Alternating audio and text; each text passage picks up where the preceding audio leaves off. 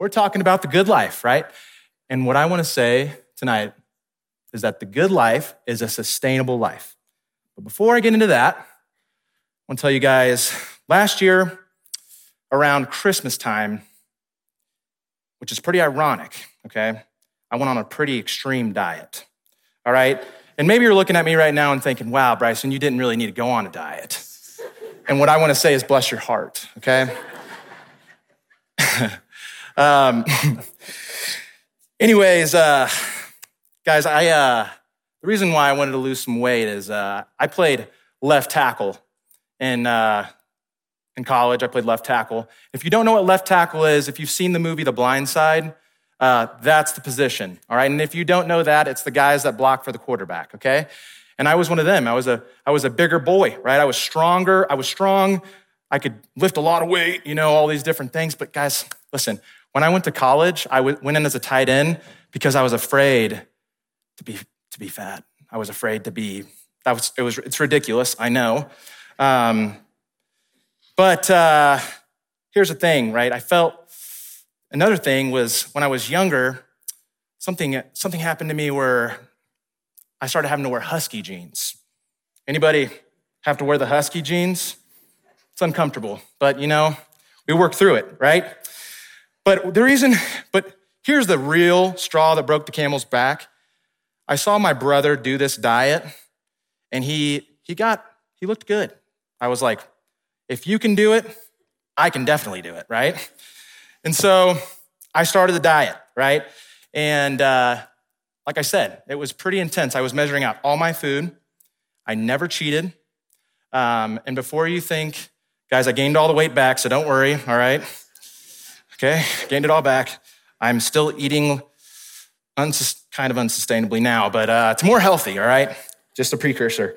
But anyways, I did not cheat over the holidays. I didn't do any of the... like Thanksgiving and Christmas, no cheating. And this went, and I lost weight, right? And it was over the winter, right? And I thought I looked pretty good. I didn't post any pictures on Facebook or anything. I was like, wow, you know, I look pretty good.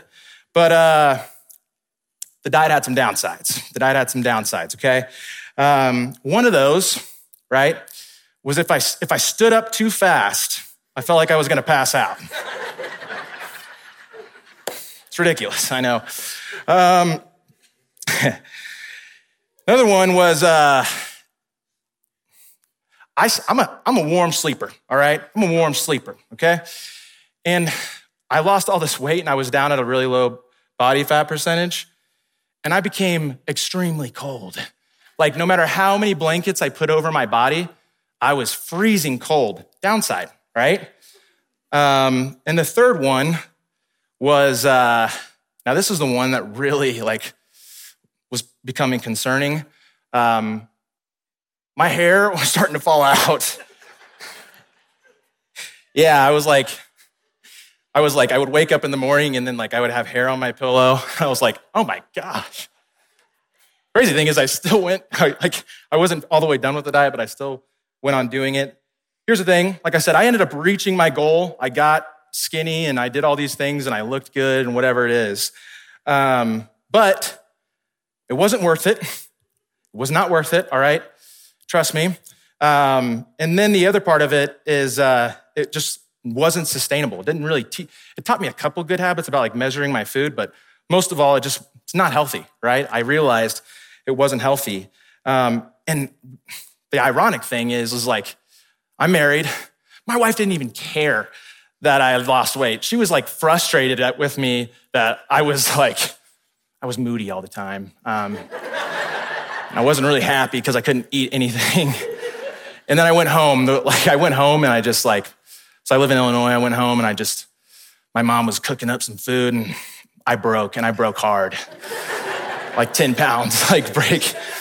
And yeah, so anyways. But like I said, right? I think oftentimes, we find that once we reach our goals, whatever goals they are, they don't necessarily leave us feeling fulfilled, right? Oftentimes, a lot of our goals are centered around us. They're centered around ourselves. I can easily look back at my fitness goal and think, wow, this is really me-centered. It was about the way that I looked and I desire to be a certain way. And some of this was actually based in when I was a child, getting called names and stuff, right, like that. So some of that's actually, there's some trauma a little bit behind that image stuff, the way that I viewed myself. And then culture telling me that I need to look a certain way, that we need to be a certain way. And ultimately, it was bad for us. I think many of us have desires that our world tells us we need to have, that our culture tells us that we need to have.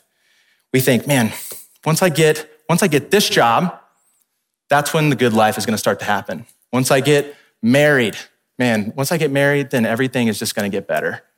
Once my kids go off to college, I don't know, it could be a bunch of different things, right? We're all looking for that marker that we think, wow, once I get that, that's when life's going to get good, right?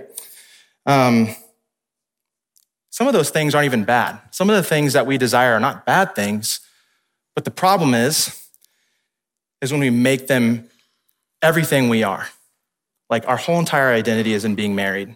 Our whole entire identity is in being an employee of this company. That's when it becomes sinister. That's when it becomes painful.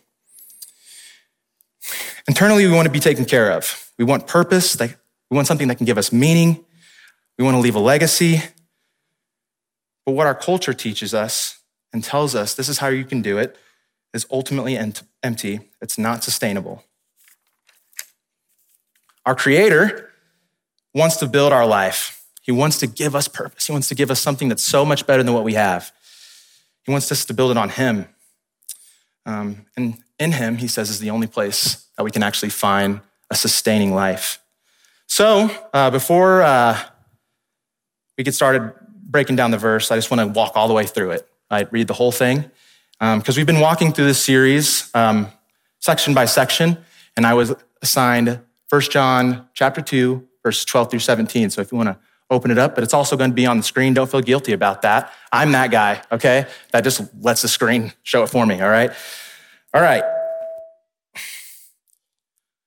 I'm writing to you, dear children, because your sins have been forgiven on account of His name. I'm writing to you, fathers, because you know Him who is from the beginning. I'm writing to you, young men, because you have overcome the evil one. I write to you, dear children, because you know the Father. I write to you, fathers, because you know Him who is from the beginning. I write to you, young men, because you are strong, and the word of God lives in you, and you have overcome the evil one. Do not love the world or anything in the world, of the world. If anyone loves the world, love of the Father is not in them. For everything in the world, the lust of the flesh, the lust of the eyes, and the pride of life, comes not from the Father, but from the world. The world and its desires pass away, but whoever does the will of God lives forever. Take a little drink real quick.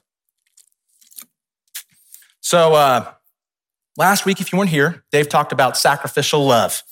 And one of the things that he said is that one of the ultimate commandments that we hear all the time is love somebody else like you want to be loved, right? And then Dave kind of reoriented that. What Jesus says is love others like I have loved you.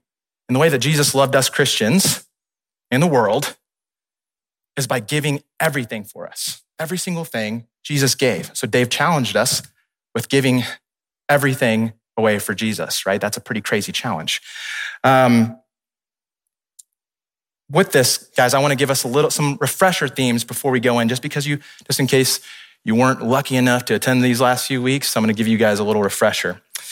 So one of the main themes to understand about 1 John is that there is some false teaching that's going around in the church.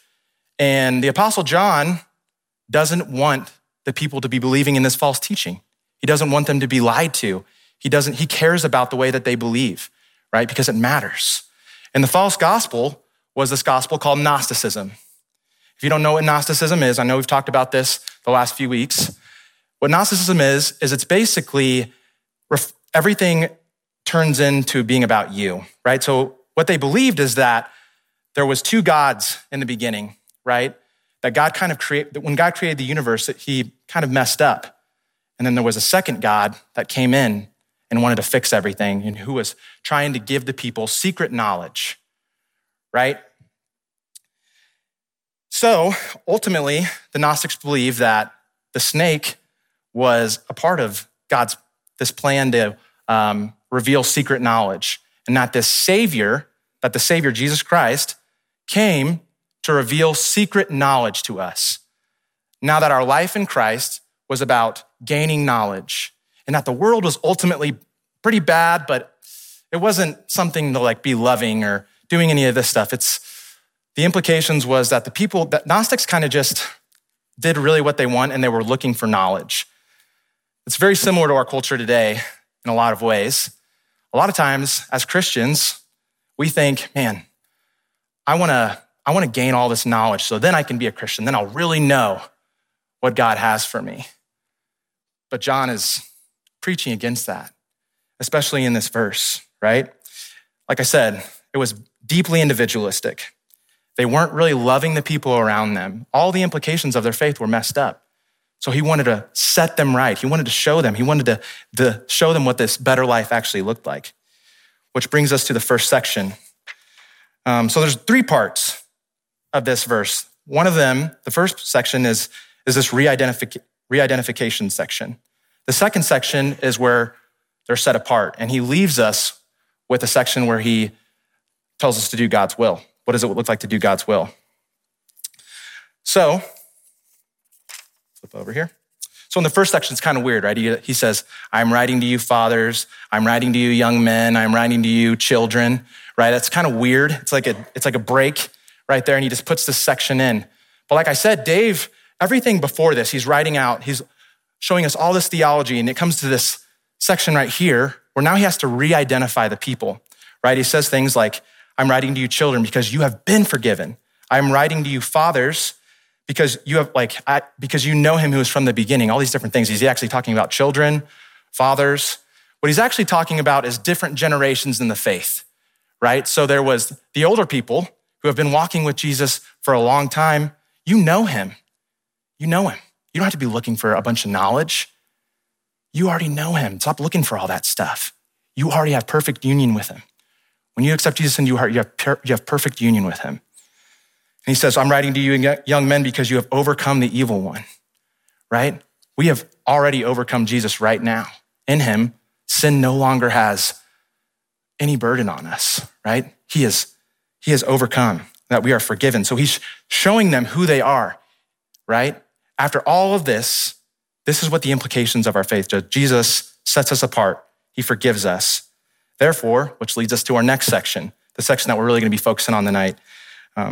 It's the do not love the world or anything in the world. If anyone loves the world, love of the Father is not in them. For everything in the world, the lust of the flesh, the lust of the eyes, and the pride of life comes not from the Father, but from the world. So I want to dig into these words because they're kind of weird, right? We don't really refer to them as those things, but starting with the lust of the flesh. So the Bible defines this not necessarily as sexual desires, which is what we oftentimes think they are, but as human self-seeking.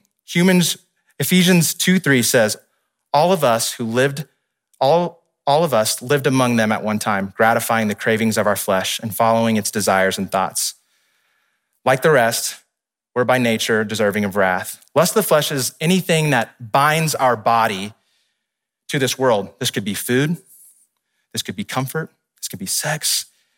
Anything that binds us to being human creatures, we can lust after, right?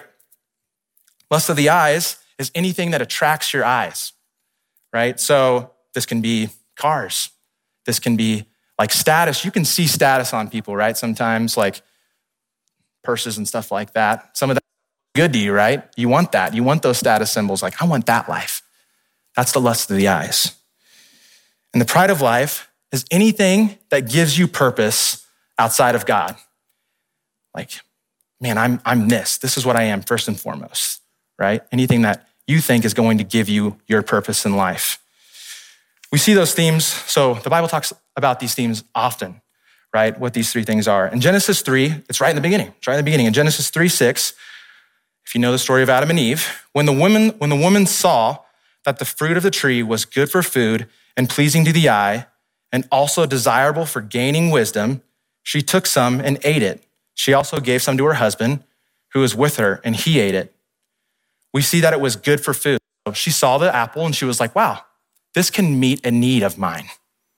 Oftentimes sin can really actually meet a need of yours. It meets a desire that you have, right? It was also desirable for gaining wisdom. That's the pride of life, right? So this was gonna make her like God. It was going to give all this different stuff to her. And then she took some and ate it. And it's pleasing to the eye. It was desirable for gaining wisdom, and she took it and ate it. So we also see this with Jesus in the wilderness. Jesus was tempted in the wilderness, right? We see these same three temptations come up right there. In Matthew chapter 4:1-11, then Jesus was led by the Spirit into the wilderness to be tempted by the devil. After fasting 40 days and 40 nights, he was hungry. That's the lust of, that's the flesh, right? He was hungry. The tempter came to him and he said, if you are the Son of God, tell all these stones to become bread. Then verse 6, it says, if you are the Son of God, throw yourself down. Show us that you're powerful. Show us that you matter. Show us who you are. Prove it to us, Jesus. And then verse 8, again, the devil took him to the very high mountain and showed him all the kingdoms of the world and all their splendor. All this I will give you, he said, if you will just bow down and worship me. Jesus wanted to come and save us. He loved us. This was tempting for him. He wanted to be that. He just wanted everything to be given to him so he can take care. So this was a temptation, right? This was the lust of the eyes. He saw something that he desired. Like I said earlier, some of these things are not sins in themselves. However, we are born into sin. We turn these desires toward ourselves. We turn God's creation, what he made for him, and we make it all about us. They cause us to violate God's will, and they become lust. What can this thing do for me? What can this job do for me? What can my Christianity do for me? I've been doing all this stuff, God. I've been following you. I've been reading my Bible, God. Why don't I do this? Why doesn't this, right? Which I'm not saying necessarily is a bad thing, but if your faith is all about, it's misguided.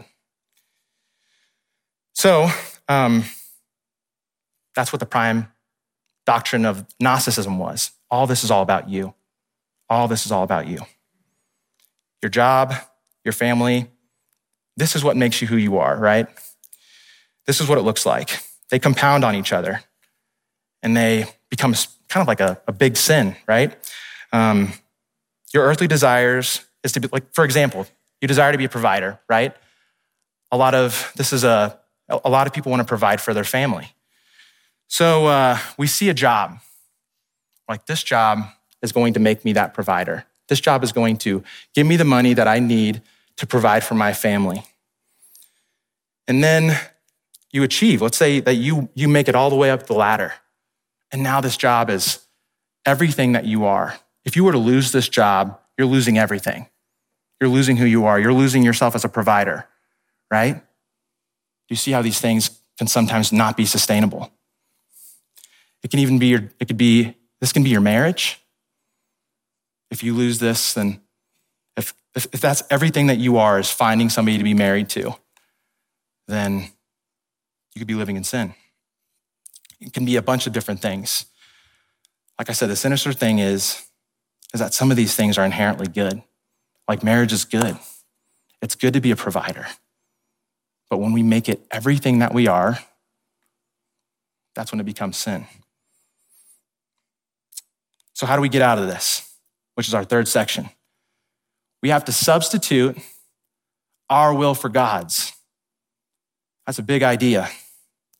In verse 17, it says, the world and its desires are passing away, but those who do the will of God live forever. All those things, no matter what they are, one of these days, you're gonna retire. One of these days, you're gonna grow old. One of these days, you're probably gonna also look old. And if you don't wanna look old, a lot of people can still tell that too. Anyway, sorry guys, that was just...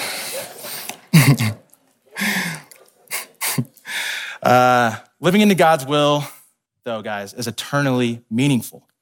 It's eternally meaningful. It's like, is that just going to heaven? That's part of it. But God is saying this life is sustainable for eternity, for eternity. What is this eternally meaningful life?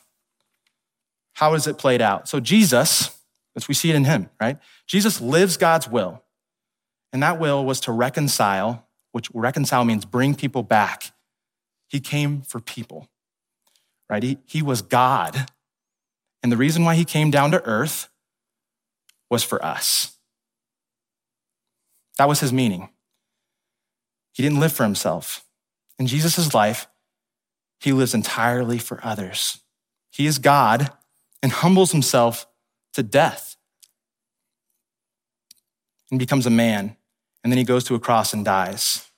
His whole entire life is about self-sacrifice, love, and forgiveness. This is where he says that we're going to find this sustainable life. In Matthew 10, verse 39, it says, whoever finds their life will lose it. Whoever is trying to look for themselves, look for their meaning, you're going to ultimately lose your life. And whoever loses their life for my sake will find it. The question is, are you willing to give up your purpose for his? Are you willing to live for Jesus and not yourself? That's what, like, we're all looking for that meaning. And Jesus wants to give us this eternal meaning. What does this look like? What does this practically look like? If we live for Jesus, we will have an eternally meaningful life. Long after we are gone, if we're living for the Lord, if we're living for other people, if we're self-sacrificing, if we're not living for money and things, long after we're gone, what matters? The people that you talk to about the Lord, the people that you brought into the faith, the people that are going to be sharing in this community with you, right? Long after you're gone, long after your kids are raised, right? And they're performing your duties, right? What you did for them and raising them in the faith is what matters. Those are the things, all those people, that's what God cherishes. And then it goes on for generations and generations after that. Like my friend, when I first moved out here, right, I started talking to other different people, right, about Jesus. And then having the opportunity to be able to evangelize some people. And that forever changes their life, right? That forever changes their whole entire eternity. And then they start talking to their family members, their friends, and that changes their eternity. And then it goes on for generations and generations, right? So, like I said, this will continues to keep on going. So we don't just want to talk about the Bible and give you guys a good message or whatever it is, right? Okay, too, we want to give you guys some tools, different things that you can do to understand what God's will is for your life, right? So one of the tools that we're going to do today is we're going to do a listening prayer, okay? We're going to ask a few questions and do a little bit of a prayer. I gave you guys, there's a bunch of sheets. If you don't have a sheet or a pen, we're going to pass around some pens right now.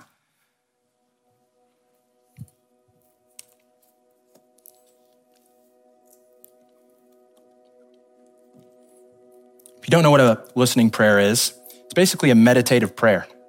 Asking God, what do you want from me, God? I mean, the Bible teaches us about some of these things that we know that God wants from us. We can look in scripture and know the truth of what God says to us, right? But we can also go to him and experience him in this moment, right? That's what God wants. That's the kind of intimacy that God wants from you. So as soon as we get all these sheets passed out, I'm gonna set the space for that. We're gonna do a little bit of listening prayer.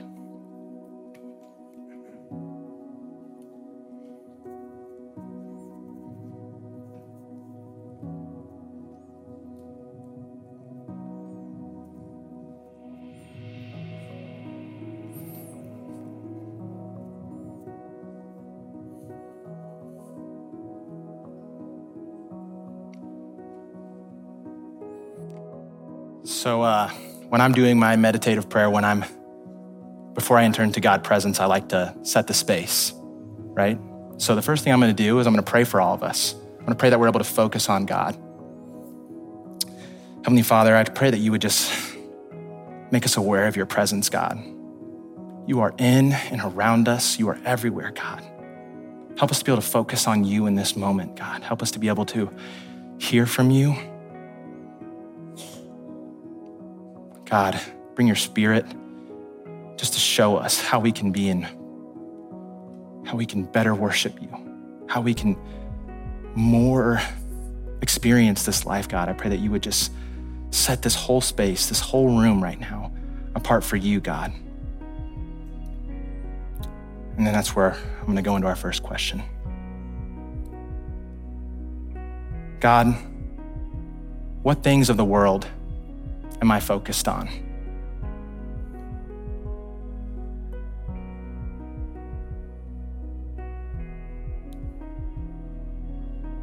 You have sheets here so you can write down something, or you can just pray. You don't have to write anything down. You can just use this time to focus on what God's talking to you about. I want to remind you guys that God's also gentle. He's not smacking you over the face with these things. He's loving you. He wants to help you. He wants to show you. He's a good father. God, what things of the world am I focused on?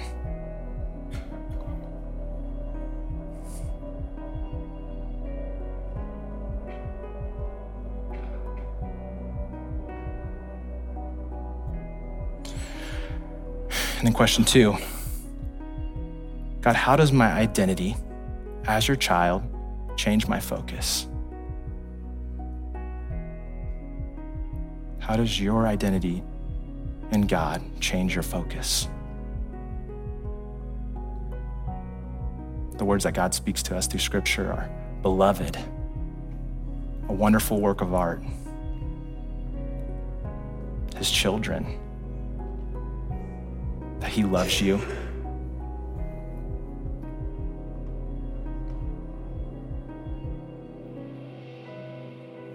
And how does that re-identification from him change your focus?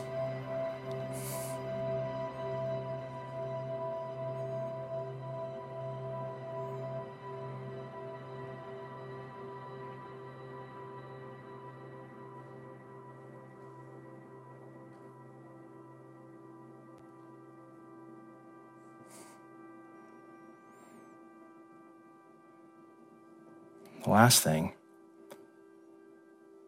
is, God, how do you want me to live out your will? Dave talked about last week, it's loving others around us. That's God's will ultimately for us, is to love him and love those around us. God, who do you want me to love? Who should I be talking to? What should I be giving up?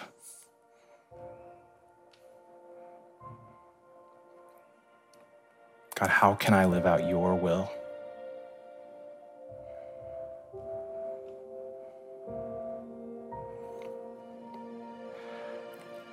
Give us a little time there.